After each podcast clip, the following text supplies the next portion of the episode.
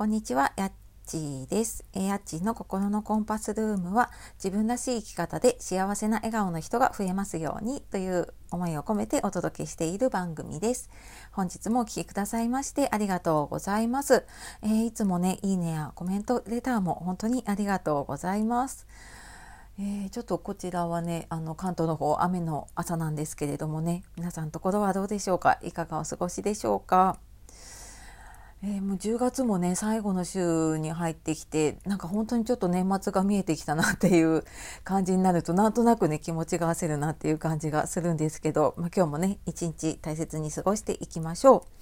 う。で、えー、今日はですね、えー、周りに振り回されてませんかっていう話をしたいと思います。えー、似たようなタイトルで多分私何度かねあのお話はしているんですけれどもえーとちょっと自分軸を見つけるためにっていうことで詳しくはあの公式 LINE ね説明欄の方にある公式 LINE の方のプレゼントとかあとは LINE の限定配信の方でもねこの自分軸を見つけるためにっていうお話ちょっと詳しくしていこうと思っているんですけれども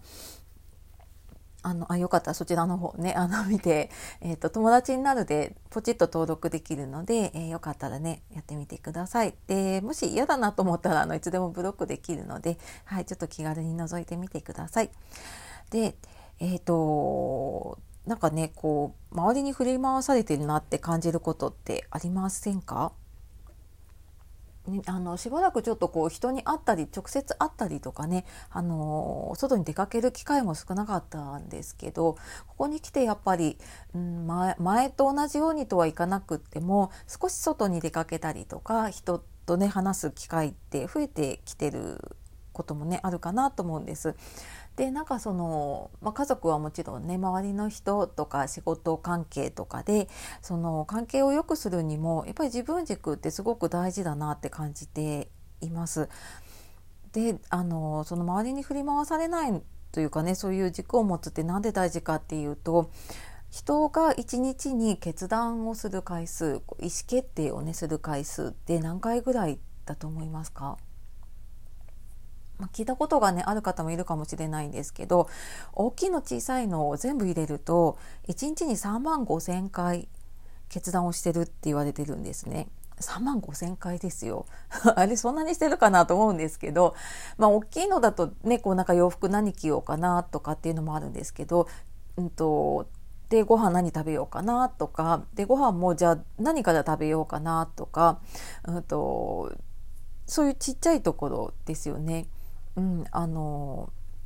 そういうのを入れていくと3万5,000回決断をしてるんですけどこれがあの自分の軸でね判断できているとそんなに迷うこともないんですけど決断するたびにねいやこれなんかどう思われるかなとかいやこんなことを言ったら嫌われるんじゃないかとかって あの気にしているとすっごい普通の人でも決断疲れってしてくるのでやっぱり午後になるとそういう意志力下がってくるんですけどでもあの周り気にして他人軸でその判断をしているとやっぱりもうそこにエネルギー取られてすっごいぐったり疲れちゃうっていう、ま、そういう経験ね私もあるしある方もねあのいるんじゃないかと思います。であのこれがね自分の軸で考えて、えー、行動ができるようになるとねすごく決断で迷う時間も少なくなるしエネルギーも使わなくなるし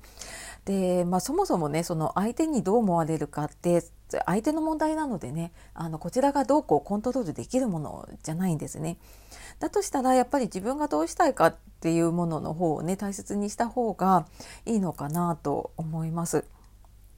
でなんかうんなんか自分がどうしたいか分かんないなっていう時ってちょっと感情を書き出してみることをね私おすすめをしています。これ案外書いてみるとなんか自分がね思ってることとかちょっとこうざわざわしてることを書いてみるとあの人がこういうことをしたとかなんかあの人にこう思われてるとか主語が自分じゃないことって結構あるんですけどこれをちょっと主語を自分にしてね私はこれが好きだなとか私はこれが嫌だったなとか私これやりたいとかやりたくないとか主語を自分にしてみる。でそういうそうやってなんか感情をこう書き出す癖をつけるとだんだんだんだんなんかそういうふうにあ自分はこう思ってるんだっていうことが分かるようになってくるので、うん、と何か決める時にも自然とこう周りがどうこうっていうよりは自分がどうしたいかっていう方にねあの軸が向いてくるようになります。